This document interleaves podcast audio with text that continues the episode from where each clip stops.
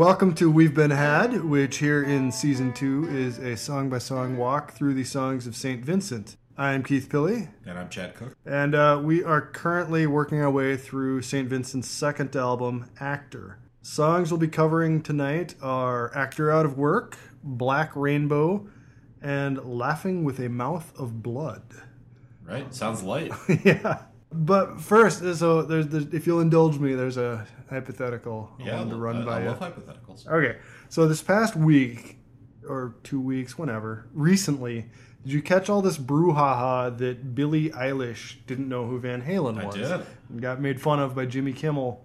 So I had that in my mind uh, earlier this week, and I heard this interview with David Lee Roth and came away thinking he's actually a really smart and interesting guy. And then I started thinking about our last episode where we were talking about this Rolling Stone joint interview between Annie Clark and Kirk Hammett from Metallica. So like, and you know, she said she was a Metallica super fan. So clearly Annie Clark likes some butt rock. Um, oh, that sounded dirtier than nice. intended. um, Let's try to keep it clean. yeah, anyway, my hypothetical is do you think Annie Clark is likely, you know, like obviously we can't know, but is she likely to be a Van Halen fan? And on the flip side, what do you think the odds are that David Lee Roth is a fan of or is even aware of St. Vincent?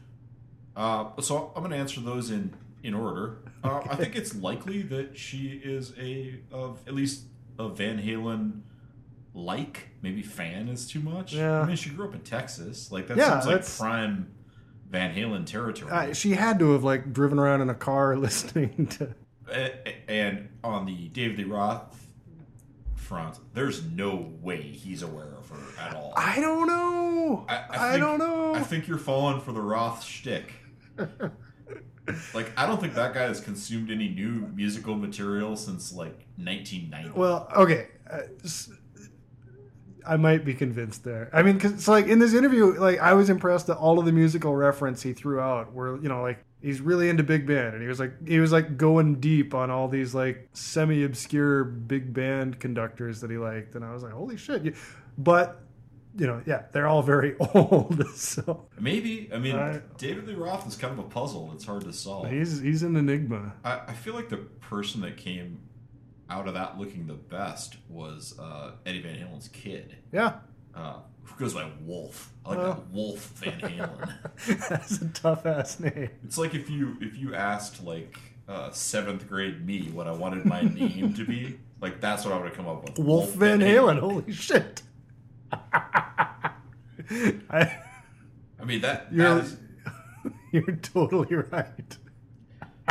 because he has like he has the potential to be irritating, right? Yeah. Because like I'm sure he's a good bassist, but like you know, if his dad wasn't Eddie Van Halen, he probably wouldn't be the bass player for Van Halen, Right. But he seems to recognize that and not Yeah. you know he's not chirpy about it.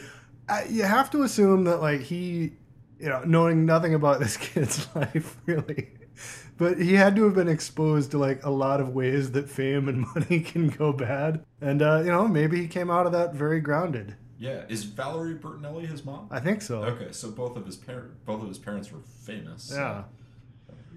But he seemed he seemed to take you know there's kind of this internet shame culture Yeah. like he seemed to take a very measured approach, He was up on the high road. which is Good for him. yeah no I was I was glad to see like, Yeah. not to turn political but you see uh, Donald Trump Jr. out there crowing about like like all these things that he you know like he's allegedly done like it's just kind of embarrassing like Yeah. you're like you're a grown man and you're your father's cheerleader that's your job That is a sad thing. yeah. I don't know. That, at least, uh, at least Wolf Van Halen earns his place at his father's side. I'm just I'm, I'm asking for a little perspective. Yeah, you know, like like is- there, there's no two situations that are equal. I'm sure to get anywhere there has to be some degree of luck, but Yeah. I just I like it when people appreciate, seem to, or at least seem to appreciate that. That is appropriate. Right on. Okay, having indulged me, uh, should we kick into actor out of work?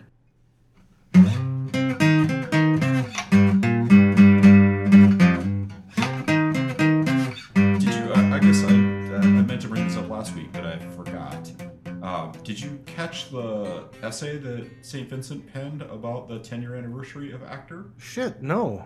Um, It's kind of it's kind of a cool story because uh, like she starts it by saying the the internet told me that my second record turned ten last weekend, and then she writes this kind of this kind of interesting essay. It's available online. Um, I got it on Stereogum. Okay. But, uh, I would recommend checking it I, out. I should have. I, I just I'm showing my ass badly here. But uh, one of it, uh, this is one of the. It's a fairly long essay, but it's it's kind of interesting. But this is one of the things that I think is is sort of important just to, to set the the tone for this. Uh, so she's talking about kind of her experiences recording this uh, this album and moving on to the the second producer. Yeah. Um, and so this is a story about that. She said. Johnny told me some of the songs sounded like outtakes from The Lion King on Broadway. God bless Julie Taymor, but not a compliment in this case. I was lost. I had all kinds of words and melodies, but was so beaten up by the other processes that I didn't know how to tie them with these pristine moments. He told me to go home and write a song that night, so I wrote Actor Out of Work at my mom's house in my childhood bedroom. Hmm. That's wild. Yeah. That's that's interesting because I one of the things I was gonna get to with that song is it uh, does not have the movie association sound that so much of the rest of this album does. So I guess like that makes sense. Yeah, it seems to be a conscious choice. This is a great fucking song. Like of the ones we've covered, this is the first chronological where I'm like, okay, yep, Pantheon, big winner. It's got some just some amazing lyrics too, and it and one of the things I think Saint Vincent does really well is is to kind of lay bare this raw emotion, Yeah, but have it sound like a pop song, yeah, um, which is it's really hard to do. I mean, it's really hard to put it all out there like that. Like, Yeah. and I feel like she does a really good job of that. That's that's always something I respect, just as kind of a, a private person. So. yeah. But uh, I just I like the you know like I like the line that you're a boxer in the ring with brass knuckles underneath. You know, like you're just you're like you're just not playing fair. It's Yeah. elemental level. That, uh, God, yeah. And you wonder what she's reacting to with that, you know, like, had she- ha- you put something like that in in response to something in your life a lot of the time, I guess. Yeah, it, it, this one at least feels like it's probably a personal relationship because uh, periodically she says, "I think I love you. I think I'm mad," Yeah. um, which is you know i- is something that you.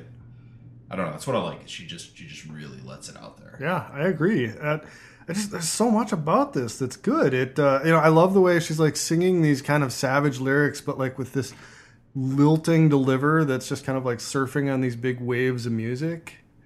And the whole thing is produced like it's just layered on top like this Phil Spector wall of sound thing, but he would do like layers of sound that weren't you know not much was going on. It'd just hold and you know like layers of notes that would hold for a long time. And she's got like these notes chugging along together in a way that would be a mess if she wasn't such a gifted musician but you know she can like articulate everything so cleanly that it sounds like a big machine that's running really well and not just like "Blah." So this is an aside, but uh, when was the first time you saw a picture of Phil Spector, and what was your reaction? um, I can't remember when the first time, but it was way after I, you know, like I developed a picture of him in my head before I saw a picture of him, and those two pictures were not the same picture. I would I would honestly be frightened if it was the same picture. If that, yep, that's exactly what I thought he'd look like. Man, so he's a guy like it's so hard not to talk about him.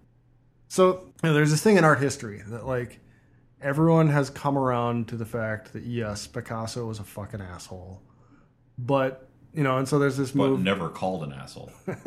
I think Jonathan Richman was wrong about that. Um, he must have been called an asshole. But, you know, so there's the, there's this thing of like, well, how do we, what do we do? You know, because like you can't talk about 20th century art without talking about Pablo Picasso. But he was such a fucker that it would actually would be nice to be able to airbrush him out of the picture, and you can't. And you know, that's just that's this ongoing debate. Um, same thing with Phil Spector. Like, Yeah. I Hemingway too. Or some, uh, yeah, I, I mean, Hemingway is shitty. Of those three, Hemingway was by far the least shitty and the most, you know, I'm not going to say defensible, but I mean, like Phil Spector, yeah, Phil Spector's. bad motherfucker. I guess Norman Mailer too. Yeah, Like you could throw him in there too. There's just a lot of There's there's just a lot of dickish uh, males. a lot and- of bad men. Uh, so yeah, I always feel bad. Like you can't talk about this certain type of production without bringing up Phil Spector, but then I always feel bad for having brought up Phil Spector. Yeah, it, it, it's it's hard to separate the. I guess that it is the same problem with Picasso. Is it's hard to separate the the like genius of your work from like just your impossible behavior as a human. Yeah, and you know, I mean, like, there's this thing where, yeah, the firmament that they were important in was a very, you know, sexist structure that uh, tolerated a lot of shit from, you know, guys who were geniuses. But, uh, you know, that is that's our past. Like, that's that's the dirt we're growing out of, and I don't know. Annie Clark's one her production of the Sleater-Kinney album that came out earlier this year was great. Maybe she can like becomes this new production referent and just kind of elbow some of the some of the bad guys out of the picture. Well, I feel like that's that's a change that needs to be made. Yeah. Um, like I think uh, I really liked that that latest Sleater-Kinney album. Oh, it was great. I thought it was really good. Yeah. Oh, I'll be bringing that back later tonight. I'll, I'm going to keep my powder dry on that. Excellent, excellent. I'm excited. Um, back to actor out of work though. I so one thing that's interesting to me, like, there's not a ton of dynamics in the song. You know, like it stays, like the the foot is on the pedal all the way down, all the way through, and a lot of times that's a problem. But here it's it's not, and I'm not sure why. But I mean, I think because it has the substance to back it up. Like Uh-huh. it's just a really the lyrics are so complex. It's it uh, you know you kind of you get to focus on the lyrics. Yeah. Which is, and I think one of the things that that Saint Vincent does a good job of is crafting her songs Yeah. so that they. Yeah. Like you can tell that they're she's very intentional with her decisions, uh, which I think you know, like I always think about if I was a musician, I think I'd be more like the replacements or the Ramones, where I'd be like, "Yep, this is it, yeah, cut, print, yeah, it's hard not to want. eh, I mean, you know, that seems like that would be more fun, but I'm sure it is more fun, but it's probably more rewarding to to sit down and and tinker with it. Yeah, I uh, so I I, I, I I wish I had read that essay you were talking about, but I kind of love that story because one of the things I had um one of the things I had flagged is that you know this song does sound like perfect and polished after it gets going, but it starts out you just hear the hum of an amp being turned on and hear her drawing breath. And you know it's like human and lo-fi and like if you told me that stuff was left over from being demoed in her childhood room. Like i would believe it you know and then it like flips immediately into this perfect machine. And i just i love i love that. I love like when you've got perfection but you can see the human being behind it. That's that's just great. Yeah, it's kind of like have you ever heard the uh, Tom Waits song uh, "Looking for the Heart of Saturday Night"? i Which haven't you recorded in like a hotel room in New York City. okay So no. it's got like the traffic noise in the background. i love that shit. Yeah. oh go ahead so like that's what that's kind of what that reminds me of is Yeah. sort of those like so I like I like that it's both crafted and but you leave a little bit of the of you know kind of the sauce on the plate. Yeah. You know who uh, I, I hadn't thought of this until just now, but you know who was very big on that that type of duality um, when interviewed? Mr. David Lee Roth. So I, I feel like this is, I feel like this this podcast is just an effort for you to to sway me on Van Halen. I, Weren't do you, weren't do you, need- singing the praises of Sammy Hagar last episode? I love them both. I love them. So here, here, here's what I figured out. Uh, Van Hagar is good warm weather music. Uh, Dave era Van Halen is good cold weather music. And you know it's cold out, so it- it's Dave's so this is where I'm at with Van Halen. Like I didn't even know that David Lee Roth had rejoined Van Halen. Oh yeah. Yeah. So I this is how far out of the loop I am. Time's a flat circle. Oh, uh, parking the Van Halen thing though. Getting back to the her drawing breath. So this is a weird thing, this is probably this is probably nothing, but uh, you know. So this song, the best song in the album, I think, starts with you hear an amp hum and you hear her audibly draw breath. The best song, for my money, on Black Star is "Tis a Pity She Was a Whore." You start out that hearing Bowie draw a big breath I think that's just a coincidence. But last week, I, or last time, I was talking about how chunks of her song "The Stranger" seemed to show up on Black Star, and you know, again, like probably a coincidence, but it's interesting to me, and like interesting that I don't know if they were just kind of operating on this same artistic wavelength, or you know, he had to have. Yeah, as we belabored last time, he had to have been aware of this album and it seems like the kind of thing he would have liked. Yeah, I can't. I mean, I, I think this is this is like, I mean, the, it, not to derail this into a discussion of Bowie, which could probably have its own podcast, but one of the cool things about David Bowie is just the sort of evolution of his style over over increments. Yeah, and so I think you know you don't become like that. You know, you don't go from releasing Hunky Dory, which is basically a piano album, to Aladdin Sane or Ziggy Stardust without being open to new types of music. Yeah. And being open to influences. Yeah. And, uh, you know, part of what was cool about him, like, he probably was not consciously, like, incorporating chunks of St. Vincent into his music, but he was, like, open, you know, he was absorbing new influences up until the end. Yeah, and, and, and the antennas were always up with yeah. him, right? Like yeah. he was always always looking at at ways to evolve his sound. Yeah. Yeah. The the conversation we were having about whether David Lee Roth had listened to anything since 1990, like, yeah, that's not a conversation you could have with Bowie. That that and that's awesome. Yeah, he would probably be bringing things up from the future if you had that. yeah, he didn't actually die. He just finally traveled ahead to to hear the music he liked. Coming back to this song, I so one last note, like McKenzie Smith's drums just fucking rule on this song. They're great.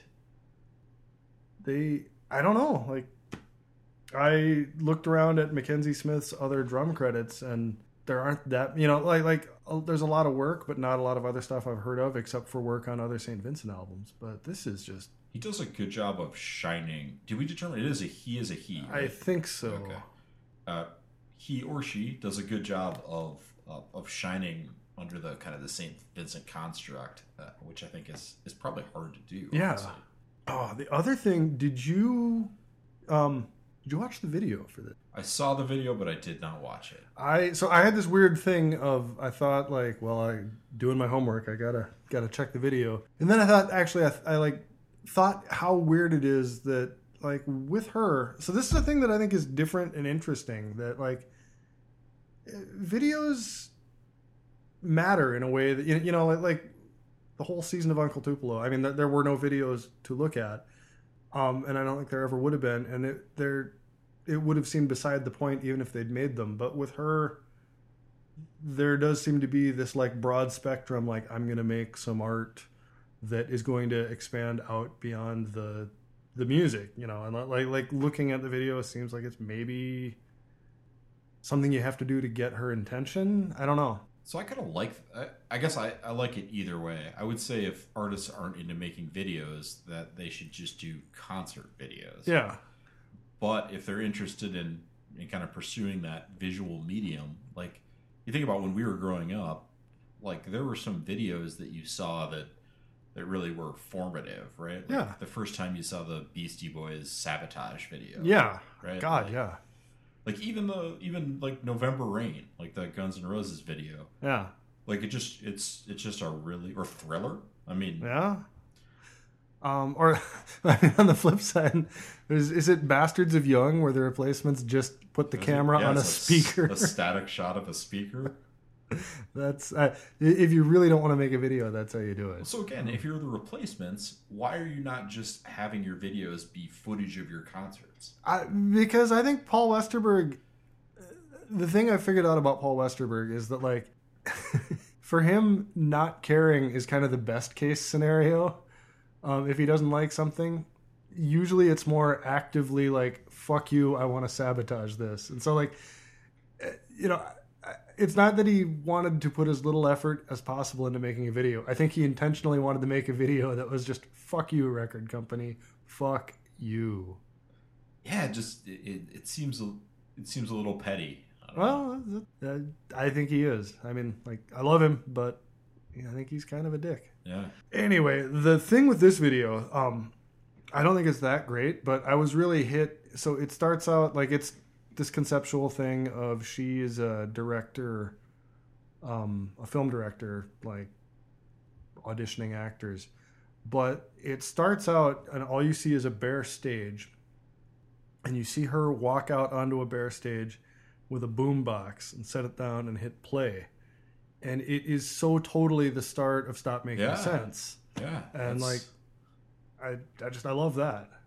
Yeah, that's that's definitely got to be a callback. It She- has to be. She and David are toured together, right? Yeah, they made an album Yeah. together like not long after, and I, I want to like track down the the timing on that. I mean, I feel like for me, Stop Making Sense is probably the best. It's it's one of the top musical documentaries I've seen. It's just, it's so good. It's nuts. Yeah. I, what blows my mind is like it's so easy to think of the 80s as this like cultural cesspool you know and like i i mean i, I fall into that too but then you think back and like like i don't remember when stop making sense came out was it 85-ish Somewhere there. give or yeah. take you know like yes there was all kinds of terrible stupid banal shit everywhere. But then like you had these corners of like okay well here's stop making sense. talk about Warrant like that? so honestly like as i was saying that like the image in my head of like the archetypal bad 80s culture was the title screen of alf. But uh, warrant fits the bill too i don't know i just i mean like there was there was a lot of shit but yeah but at the same time you've got like these first Coen brothers movies being made you've got stop making sense you yeah i, I don't know yeah, I just I The think you, 80s you- are- you had to reach for it a little bit. It Yeah. wasn't, which is probably good. Yeah, and it's probably still true. You know, like I mean, I'm sure there, I'm sure there's a cultural history of 2019 to be written. Just that's all like shit ass reality TV and And young Sheldon. oh fuck. Yeah, young Sheldon. It, so I, I do think it, it, it's hard to judge an era in which you're living, Yeah. but but the combination of uh, of both young Sheldon and then like the 52 different like police military murder shows. Fuck. Like, enti- how many people get murdered in the military? Honestly, it's just all a crime. like, we really need to look into this. that should be the next show from CBS. It's like this meta show of people, you know, tasked by Congress to figure out why there's so much crime in the military. Yeah, I mean, Why? serve your country. Don't get knifed. Right. on. Do you have anything else on Actor Out of Work? No, but I hope I get a cease and desist letter from CBS. That's that's like that's one of my goals. Ah, CBS. Fuck them. Okay, let's take a break and come back.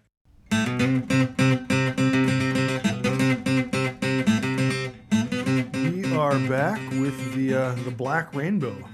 Like a black mirror. Black Mirror. Do you watch Black Mirror? I do. I do. I I've seen a couple of episodes. You have to get past the first couple of episodes The- in season one. The the the pig fucking That's was. that's a that's a gate. Uh, that's a toll game. I, I mean, like oddly ripped from the headlines. Yeah. but uh, it. Uh, I mean, it, does. They do have a lot of good commentary on uh, on kind of the the overreach of technology. Like, Yeah. that's, that's kind of what they're about. someone pointed out to me that like most Black Mirror episodes and most Radiohead songs after like 1996 are all just like cool, mate. Computers, they're scary, and that like That's a pretty apt description, actually. But every time I watch Black Mirror, uh, I giggle because of that Spinal Tap bit where they're they're looking at the pressing of their new album and it, Yeah. it- it's all black. Yeah. and the guy's like, like a black mirror. I really hope that that was part of the Black Mirror naming process. anyway, Black Rainbow. Black Um, Rainbow. I so I this is a weird one for me where like I at first I was like, yeah, I don't like this. But then the more I thought about it, like I kind of brought myself around to liking this a bunch by thinking about it, I guess. yeah, it's got some. It's got it. it it's uh, you know, as people say, it's a thinker. Yeah. Um, no, I, I like the I like the bird outside the kitchen fighting his reflection. That's a great line. you know, what's he gonna win when he wins? Yeah.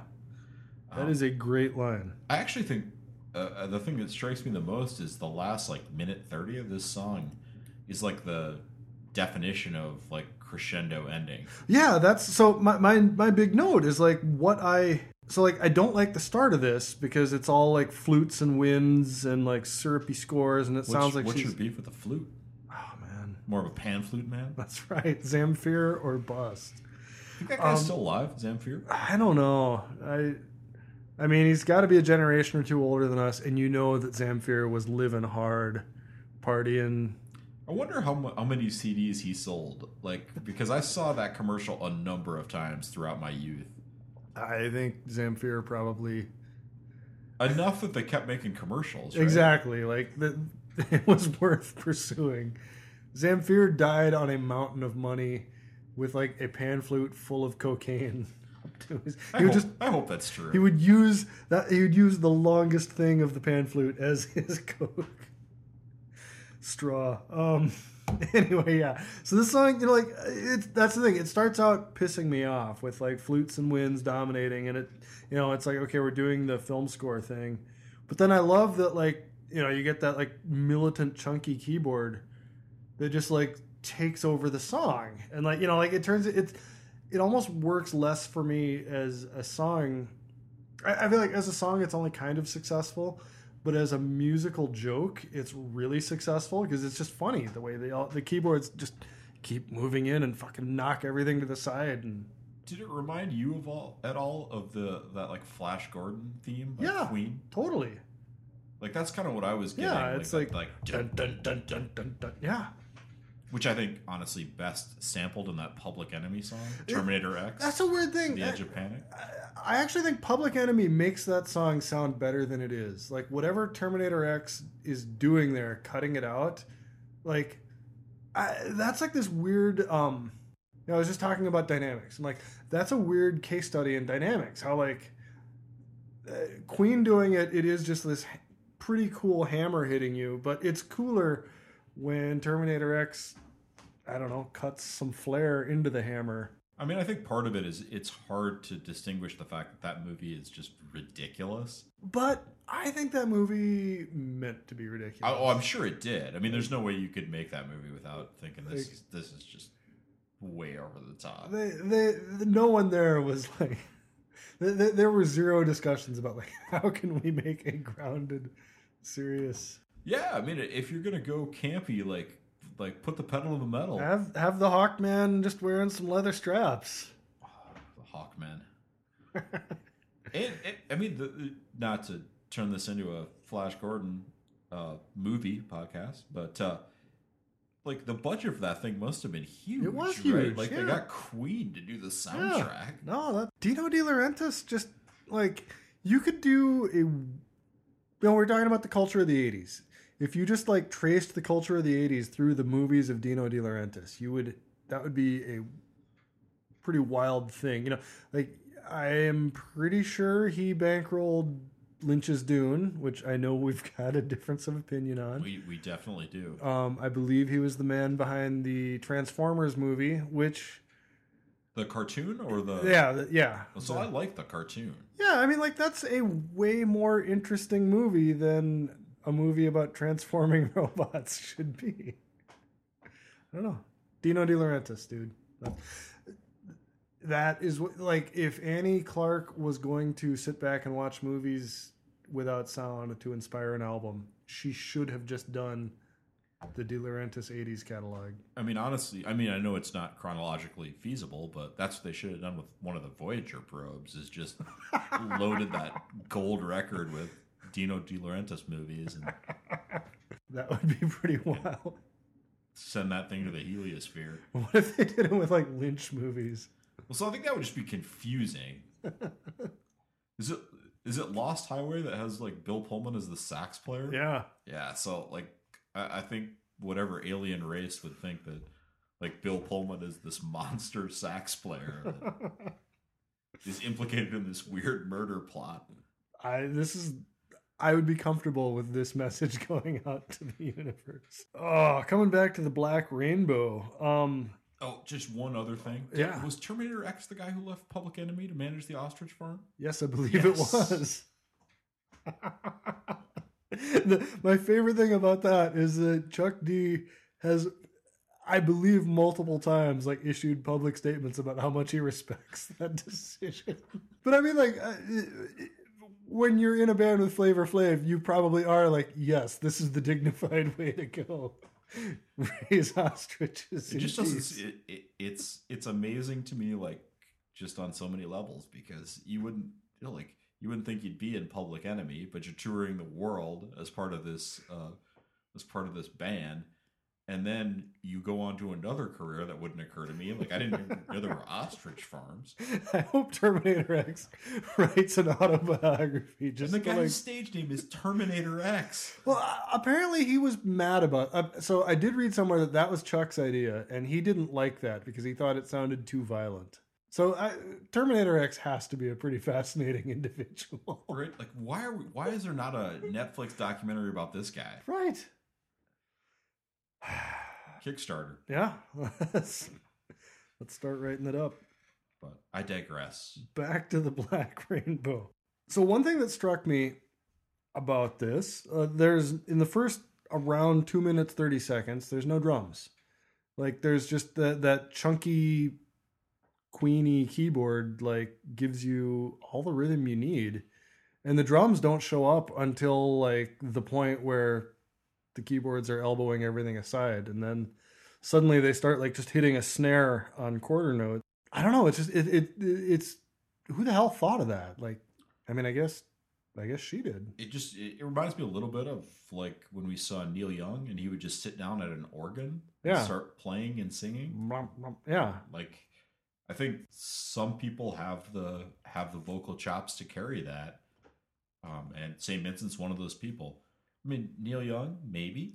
Uh, one of, sometimes one of those people. Eh, Case by case basis. yeah.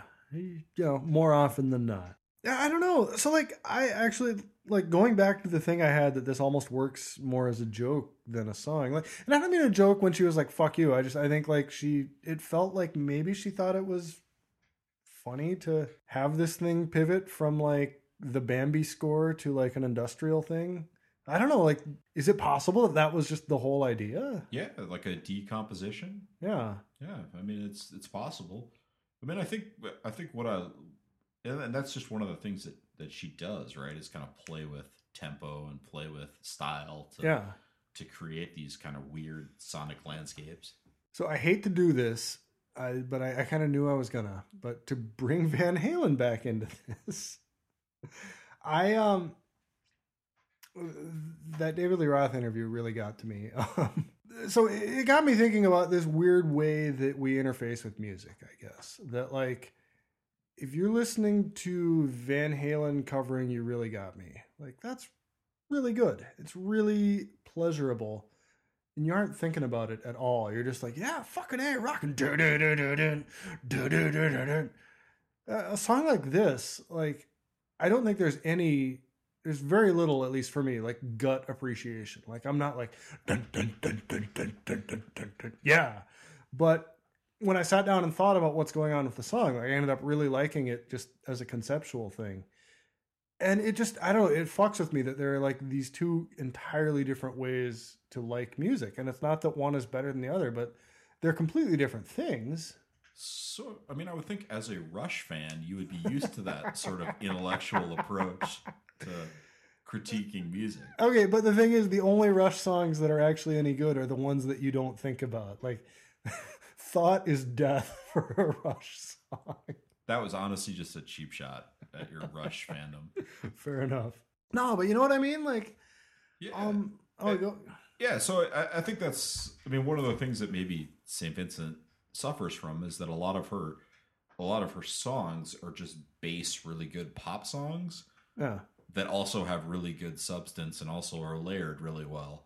And this one kind of makes you work for it a little bit, right? Yeah. It starts. It starts at the beginning with with very little, and then kind of builds up into this this kind of uh, this sort of just muddle at the end. Yeah. Well, and I think, you know, this is a theme we go back to a lot, but I think that a thing that she gets better at with time is doing songs that like most of Masseduction i feel like does just kind of rock on like a pump your fist level but then it has something for you too if you want, if you choose to think about it and like that's a great space to work in if you can get into Yeah, and I mean it. It's really impressive. I mean, if I was as good a guitar player as Saint Vincent is, I would do nothing else. Like all Yeah. my albums would just be me just melting faces, right? like that's it's it's impressive that she has like that level of restraint. Okay uh, sorry in advance for this but what that means is that uh she is more eddie van halen than steve vai because she can. I think you're more Eddie Van Halen than Steve Vai. no, well, so what I mean is uh, there is a difference, and uh, I, So just just for clarity here, Keith is the guy who had the Joe Satriani poster in his dorm room. the hell I did, the hell I did. That is that is not true. This indignation is not faked. No, so uh, again, this David Lee Roth interview did have me thinking about how So was there like a cash payment from David Lee Roth? Like, like is he is he looking to bump up his profile based on our 250 he, listeners? he thought, you know, this is the market I need to tap. Uh, no, but thinking about the career of Mr. Roth did make me think like, so he, Do you include his skyscraper album in that? yes, I do. And so that's the thing. Like, everything you do with Van Halen is great. Everything, every single song. His solo albums, not so much. And a big part of that, I think, is because with Van Halen, he's working with this great guitarist who knows how to deploy great guitar to make a good song. His solo albums, he's you know he's just kind of childishly being like, "Well, fuck you, I'm gonna find another great guitarist." So you know he's got fucking Satriani or Steve Vai, who you know like yeah can move up and down the fretboard like crazy, but it's just for the sake of plopping their dick out on the fretboard and showing you It seems And- more mathematical for those guys than artistic. Yeah. And so that circles back to what you were saying that like Annie Clark is this great fucking guitar player, but she's in the Eddie school of knowing how to, you know, set that like like you use that in service of the song, but you don't make the song serve that. And that priority Yeah, is that, I mean that restraint is important, and I think Huh. she learns through the course of her career how to let that shine. Yeah. Yeah. I I have no Van Halen notes for the third song, I promise. Thank God. That's actually all I've got for Black yeah, Rainbow. You yeah, got should any? We, should we move into the super light title, "Laughing with a Mouth of Blood? Yeah, Blood"? let's uh, let's take a quick break and then come back into it.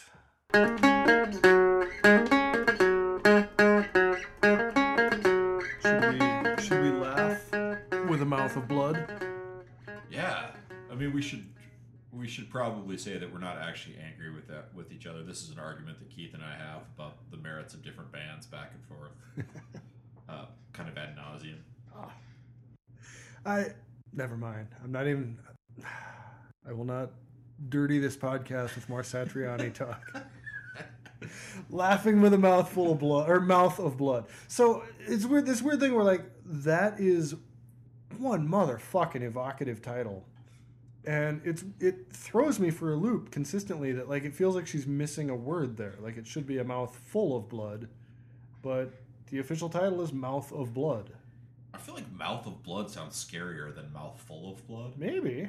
Like it just it feels more visceral. Yeah. Like, mouth of blood. I have a mouth of blood. But I, I do like that. I mean, one of the things I, I do like is that she kind of went from this, you know, kind of frenzied finish to the last song to starting this song with a with kind of a subtle guitar intro. Yeah, about that. Um, so I, I am already on record in this season, or no, I guess it was last season that I was really picky about how acoustic guitars should sound or not sound. Uh, and I don't like syrupy strings. And so, like, the first 15 seconds of this When song, you say syrupy strings, what does that mean? just like, so, like, as this starts, there's like this violin line going, or I, I think it's a violin, maybe it's multiple stringed instruments, but you know, high pitched, like like an old like an old timey film score. like just think about any bad Sinatra song from the 60s or 70s with like shitty strings. Like I don't know, just I I hate that kind of thing and like that is in the first 15 seconds of this song. So like this one starts out with me like just bringing out my like oh fuck you reflexes and then it gets better. Like 15 seconds in it gets much better. Do you? Uh, so one of the things I do like is, and I think we talked about this last time, is kind of the like she does this kind of quiet echo version of her voice as a refrain. Yeah, that's really cool. Like the call and response. Like I'm singing, I'm having this conversation with myself in two voices. That is really cool. Yeah, it's like uh, it's almost like her inner monologue or something. Yeah. Um, and I do like the line that all my old friends aren't so friendly. All my old haunts are now haunting me. That's really good. Yeah, I mean, she just she does a great job of really writing lyrics. She's good with language. That's that that's a big skill.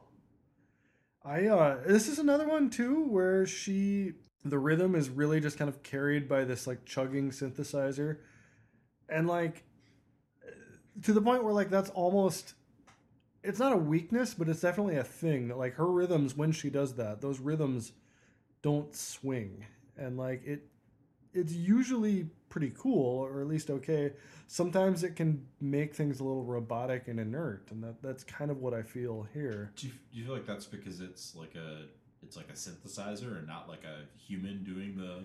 i i mean basically yeah and, and, and i think it comes down to like the way you play a synthesizer against you know like a, a, a human drummer is just gonna react to you a little more and like you know depending on how they did it the synthesizer might just be someone programmed something that was hitting quarter notes exactly right or yeah i don't know Because I, I think about when we saw her perform live, and um, I, I I feel like you know maybe next time we can tell the story about the our experiences at the at the show. yeah But I, I was really impressed with her like just confidence to get out Oh. there in front of an auditorium full of people with herself, a guitar, and like a drum machine. Yeah, that was unreal.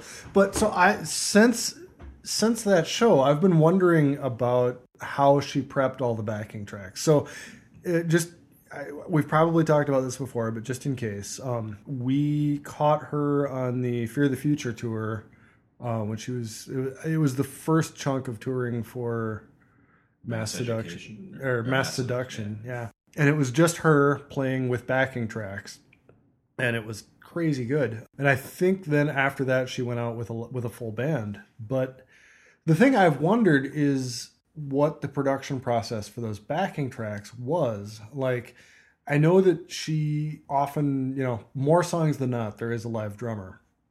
Um, and I don't know with that tour then if they took the album tracks and remixed them without like the vocals and guitars so that she could do that live, or if they straight up did fresh, you know, like from the ground up, we're going to recreate this. Because if they did the first thing, then, you know, it's not that she's playing with a live drummer when we saw her, but she's at least playing with a recording of a live drummer, and there's still this record of swing there that wouldn't be there if it really was just a drum machine going dit dit dit dit dit dit. And I feel like I feel like she would need some mechanism to pause or delay the backing tracks because it didn't feel robotic when she was playing. Yeah, I there's never been a tour I've been to where I've been more just curious over time about what the fuck was going on backstage. Like that was I don't know, that was nuts. That was something. With this song, so my question for you, two-parter again, a three-parter, I guess.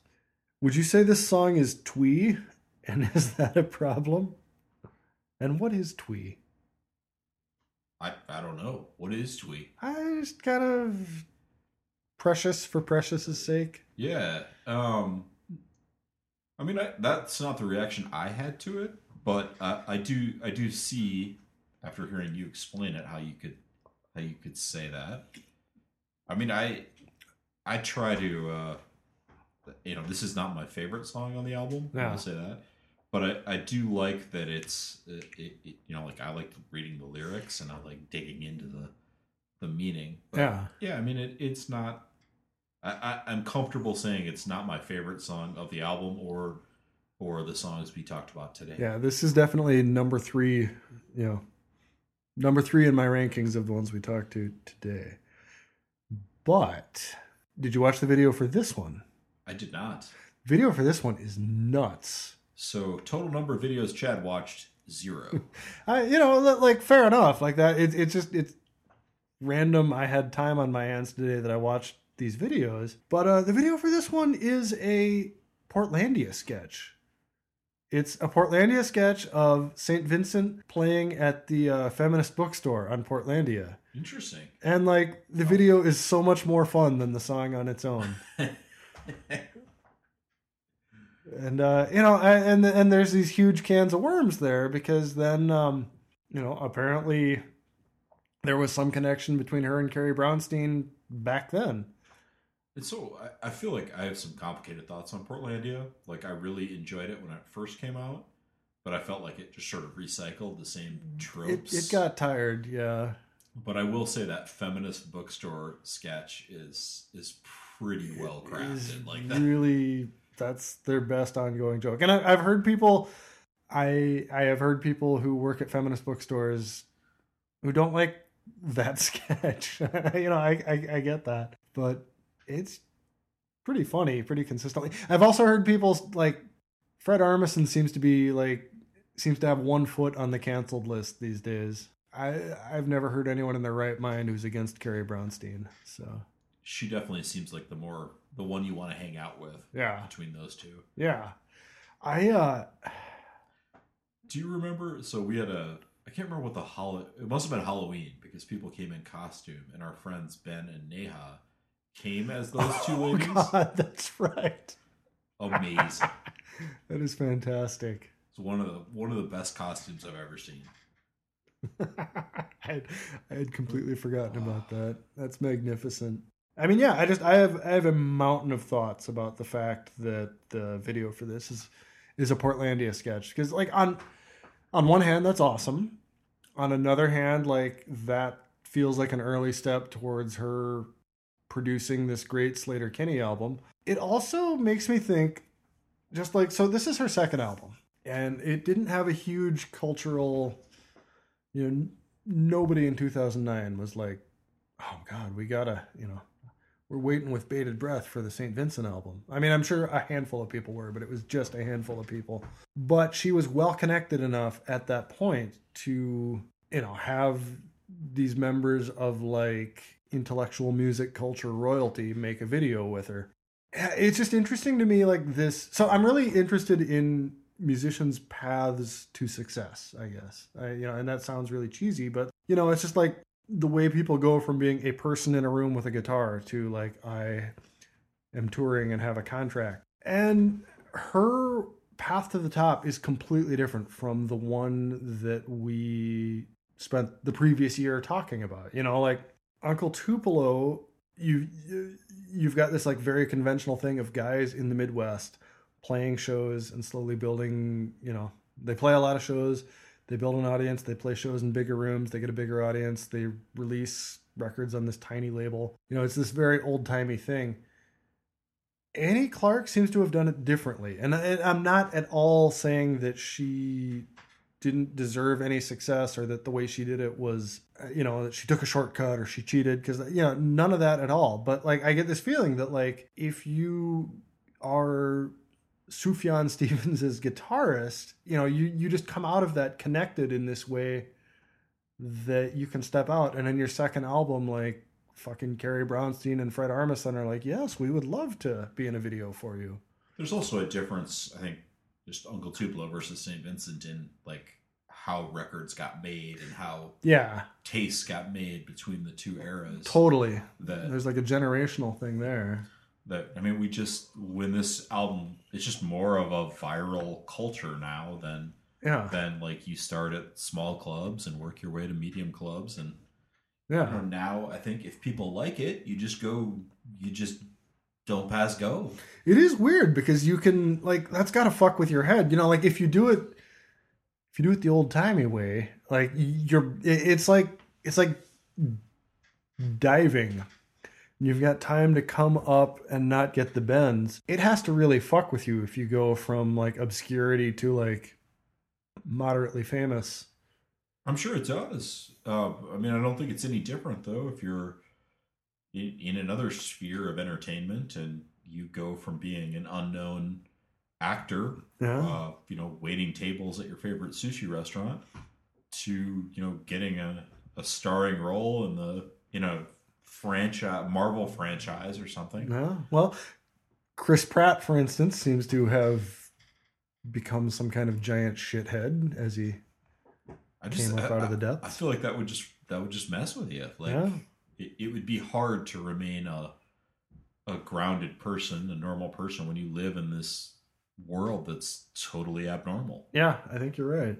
And, and we'll get there when we talk about the song "Pills," like whenever that Yeah, happens. yeah, I'm excited for that already. But uh, I don't know. I just I, I just think it's interesting, like the, the these artifacts of like how different her path was. And, and again, like I don't like it's not that she she deserves every bit of success that she's had, but like it, it's just baffling to think about what the equivalent of like famous people doing a video for something on Uncle Tupelo's second album would have been.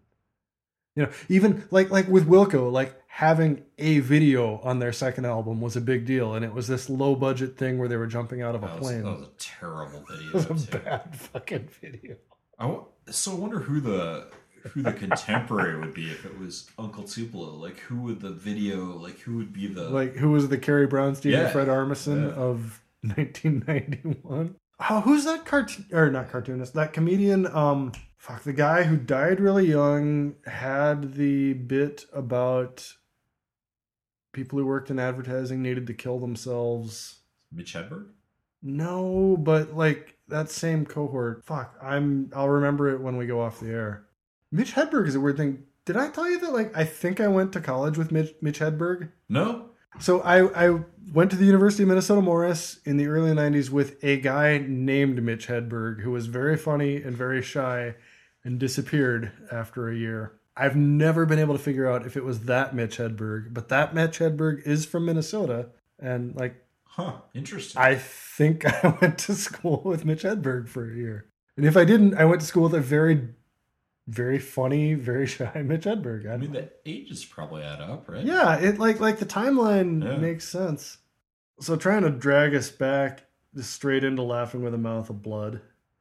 Which okay, also like it is weird that like you've got this song with the incredibly heavy title and the video is just like this funny thing. Like the contents of the song aren't mentioned at all. It's literally just St. Vincent shows up to play a show at the feminist bookstore and they didn't promote it um, because they were arguing about where what height the poster should be at. and then she sings and like that's Yeah, so I mean, the the title sounds sinister, but in the song she says, "Laughing with a mouth of blood from a little spill I took," and then the, her kind of callback is, "What are you laughing?" That's which which makes it seem more innocuous than than like you know you think, "Oh God, mouthful of blood." That Yeah. Who hit you? yeah. What happened? And that that still works. Like a little spill I took just does sound like, yeah, let me tell you a quick story to Yeah. to explain this thing. Uh, you- the- oh, go ahead. Oh, so the the one more l- lyric that I wanted to flag for you that I wanted to see if you if you had the same reaction, where it said, uh, she says, "See, I'll trade in my plot of land for a plane to anywhere," which to me is kind of reminiscent of the "anywhere is better than here." Yeah, You know, like that's kind of the vibe I got from, I think that's right, and I think that's or even the Neil Young. Everybody knows this is nowhere. yeah. Yeah, we were we were talking offline about how in 2019 it's getting harder and harder to feel like maybe America's not for me. Maybe like I need to be somewhere else. And like that that's the feeling I get from that. It's just like, yeah, I will happily trade what I've got here for a, a new chance anywhere else that is Yeah. different. and- Hope. yeah. Hope. So the one thing I had, or one last thing I had, is that the you know this song goes back to using a lot of strings and winds, and to me that really like drives home this thing that she said that she wrote it, you know, wrote much of the album watching old Disney movies um, without sound. And uh, so my, my note under that is is this a good time to talk about what a piece of shit Walt Disney was? I feel like that's going to be a broader conversation. That's uh, I mean like basically the the, the show uh, you must remember this is kind of it's a show with much higher production values. And it is basically just nonstop like yeah, Walt Disney fucking sucked. It's hard to take a critical look at Walt Disney without seeing, and I don't even know what you would call it, just sort of the, I don't know if it's irony or if it's just the the difference between the like the image that Disney portrays and like how the sausage is made. Yeah. Yes. Like it just is a it it, it really is an interesting case study. So I feel like as much as America is like swept up right now in generational shit, you know, and like, like the past few weeks have been half the culture going crazy about young people saying "Okay, Boomer," which I- is which is interesting because like a lot of that "Okay, Boomer" I see on Twitter and like no boomers are on Twitter. Yeah, like right. you know, like you're reaching like fifteen percent of the boomers. E- even if someone is nominally a boomer on Twitter, it is their intern actually handling Like- their Twitter. you want to get their attention, like like "Okay, Boomer" on like CBS Sunday Morning. Yeah. Oh, You'll get ninety percent of the boomers and Keith. Well, so did you catch uh, CBS Sunday Morning is this fun thing where a few weeks ago, or I guess three weeks ago, they had a woman about our age do an op-ed about "Okay, Boomer," you know, as as an expression, um, you know, basically like explaining what's behind it, and like it was really funny and good. Then last week they bumped, uh, they bumped an op-ed with actual content to have their guy who covers the boomer music scene just deliver the most fucking wounded like how dare you? tail uh, the response of like how you know the boomers are okay man. We gave you the stones we gave you the beatles. You know who's a boomer? Bono is a boomer. And like they fucking showed a picture of bono in africa and you're supposed to be like oh well case closed. Yeah, except they did none of that. Like I, I, like it, it's not like they all got together and be like, okay, here we go. We need to form a band, and we've got this complex process by which the Rolling Stones are generated. yeah. Like, you know, a P.S. Like the Boomers spent a lot of time arguing with their parents' generation about you know like Lawrence Welk and right you know like this is what happens. right Like, don't be so sensitive about it. yeah, just calm down. Anyway, my point in bringing all of this up is that I do feel like one of the uh, one of the hallmarks of of our generation is that Gen X in the '90s. We generally knew that Disney was Disney as a corporation. I don't think we knew as much about the guy then, but we knew that Disney as a corporation was bad fucking shit, and it was painful spending 15 to 20 years watching people being like, "Oh, Disney, Disney's great." And now like people are slowly coming around like, "Oh no, this they're they're kind of bad." We are kind of the suspicious generation, I feel like. Uh, how has the world not justified that? True. So this is a confessional, but when I first started seeing that OK Boomer, Yeah. like I thought it was a reference to the Marc Maron, like Boomer Lives. and then I kept seeing it. I'm like, okay, this can't be. Like there aren't this many people who are listening to the Marc Maron podcast. the dude has an audience, but Yeah, not that big an audience. The thing is, I guarantee you, I will bet you cash money that there is at least right now, December 14th, 2019, there's still at least one person in the state of Oklahoma who thinks it's some kind of snide response to Boomer Sooner and is just mad. I think it's funny that you think there's only one person. that thinks that. exactly. It's probably the entire city of Skokie is ready to just fucking rumble. Boomer Sooner. Anything else on Mouthful of Blood? Or Nothing, Mouth of nothing Blood? on mouthful of blood, but like, and this is this is obviously a tangent, but the boomer sooner thing, like, Huh? like isn't the sooner thing like just like a like an appreciation of the fact that they broke the settlement laws? Yes, it is nothing to be proud of. They should feel it. it the entire fucking yes. It's, like we cheat. Like Yeah. that, this is what you, this is what you're chanting. yes. Oh fuck! Fuck that entire thing. Yes, exactly. It's like I, I don't know. I mean, There's got to be some positives about Oklahoma. Maybe we could highlight one of those.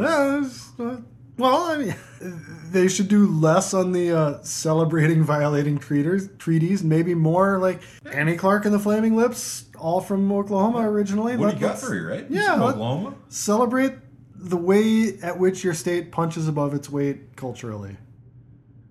Yeah, I mean, it, it's it's like reading the Grapes of Wrath and being like, "Yep, the system's perfect. Check." It works. okay. Uh, with that, anything else? No, I don't have anything. All right. Well, thank you for uh, listening. What you want to do tomorrow is go onto Spotify and dig up the first couple of Van Halen albums. I mean, they're they're nice. They do them in order, or they they number them. So you just go Van Halen, then Van Halen Yeah. two. And and maybe Then- check out some VHS tapes at the library while you're at it. anyway, I am uh, I am Keith. Uh, you can find me on Twitter at Keith Billy.